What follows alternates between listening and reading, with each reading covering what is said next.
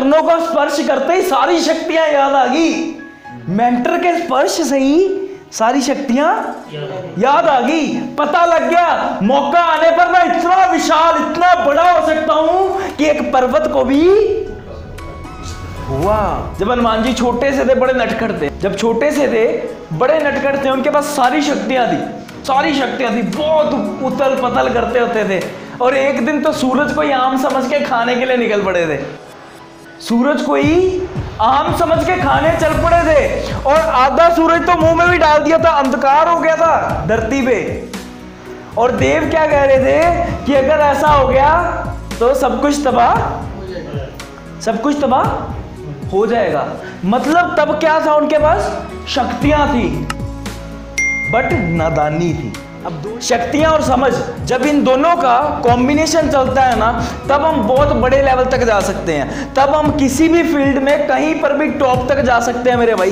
दो चीज़ों की चीज़ है। यहाँ पर शक्तियों का और समझ का। समझ होगी अगर उस टाइम पर वो बड़े होते। हनुमान जी बड़े होते तो समझदार होते। उन्हें पता होता कि ये सूर्य है ना?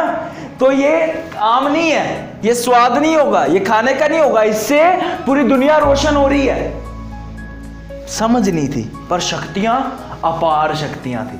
अपार शक्तियाँ थी, समझ नहीं थी तो ये नहीं पता था किस शक्ति को किस जगह पर इस्तेमाल करना है। सही टाइम पर सही इस्तेमाल किया जाएगा तो ज़्यादा मज़ा आएगा राइट हुआ क्या? देवों ने एक निर्णय लिया। देवों ने कहा कि अगर ऐसा चलता रहा तो ये कल को पता नहीं क्या करेगा, धरती को ही खा जाएगा, है ना? कल को पता नहीं क्या करेगा। तो देवों ने एक डिसीज़न लिया। एक उनको श्राप दिलवा दिया ऋषि मुनि जी से कि क्या होगा भाई साहब, आप अपनी सभी शक्तियाँ भूल जाओगे। और हुआ भी वैसा ही। आप में से कोई भी लोग ऐसा हो सकता है शायद वो कहते हैं ना, दिल तो बच्चा है जी, है ना?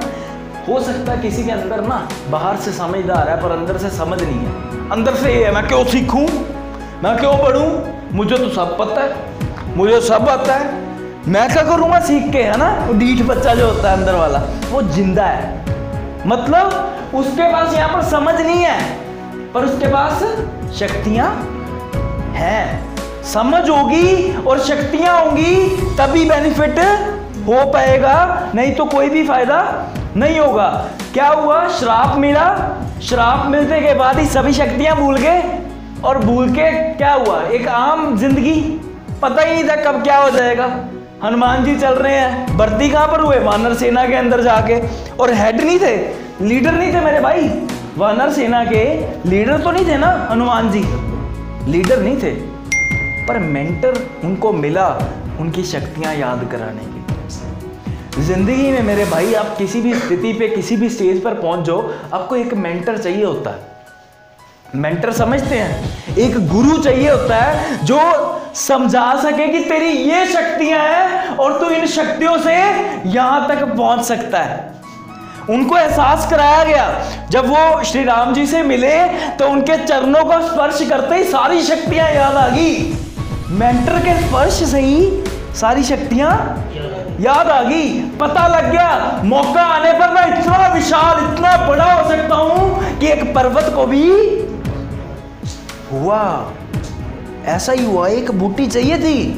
पता नहीं था बूटी कौन सी है, पर अब समझ भी थी, अब शक्तियाँ भी थी। अब समझ भी थी, और अब शक्तियाँ भी थी। अब पता है, समझ है, बचाना है। समझ क्या है? बचाना है, और शक्तियाँ पता है बड़ा होऊँगा उठा लूँगा। पूरा पर्वत ही ले जाऊँगा, जाकर रख दूँगा, जोन सी चाहिए होगी। ले लेंगे। बड़ा तगड़ा लेसन है। शक्तियाँ और समझ। जब समझ और शक्तियाँ मिल गई तो वही बंदा लीडर बन जाता है। यस और नो जब शक्तियाँ और समझ एक टाइम पर आ जाती है, तब इंसान क्या बनता है? लीडर और लीडर बंदा रिस्पॉन्सिबल होता है। सबसे बड़ी बात क्या है? कौन होता है लीडर बंदा? रिस्पॉन्सिबल उनको पता था, अब मेरा दायित्व क्या है? अब मेरे को किस लिए करना है? अब वो लीडरशिप वाली भावना जब जागने लगी तो पता लग गया, अब ये बंदा क्या हो गया? लीडर हो गया यार अब ये बंदा। और लीडर बंदा ऑनर होता है। अपने काम का अपनी कामयाबी का, अपनी नाकामयाबी का ऑनर कौन है मेरे भाई? खुद। और खुद कौन है हम? क्या मानते हैं अपने आप को? क्या मानते हैं? दो ही तरह के बंदे हैं भाई। एक वर्कर है, इसकी सोच भी वर्कर जैसी, इसकी आवाज़ भी वर्कर जैसी, और इसकी जो एनर्जी है ना वो भी पर ये कैसा होता है, जिसकी आवाज़ भी लीडर जैसी नॉलेज भी लीडर जैसी काम भी लीडर जैसा और एनर्जी भी कैसी? लीडर जैसी।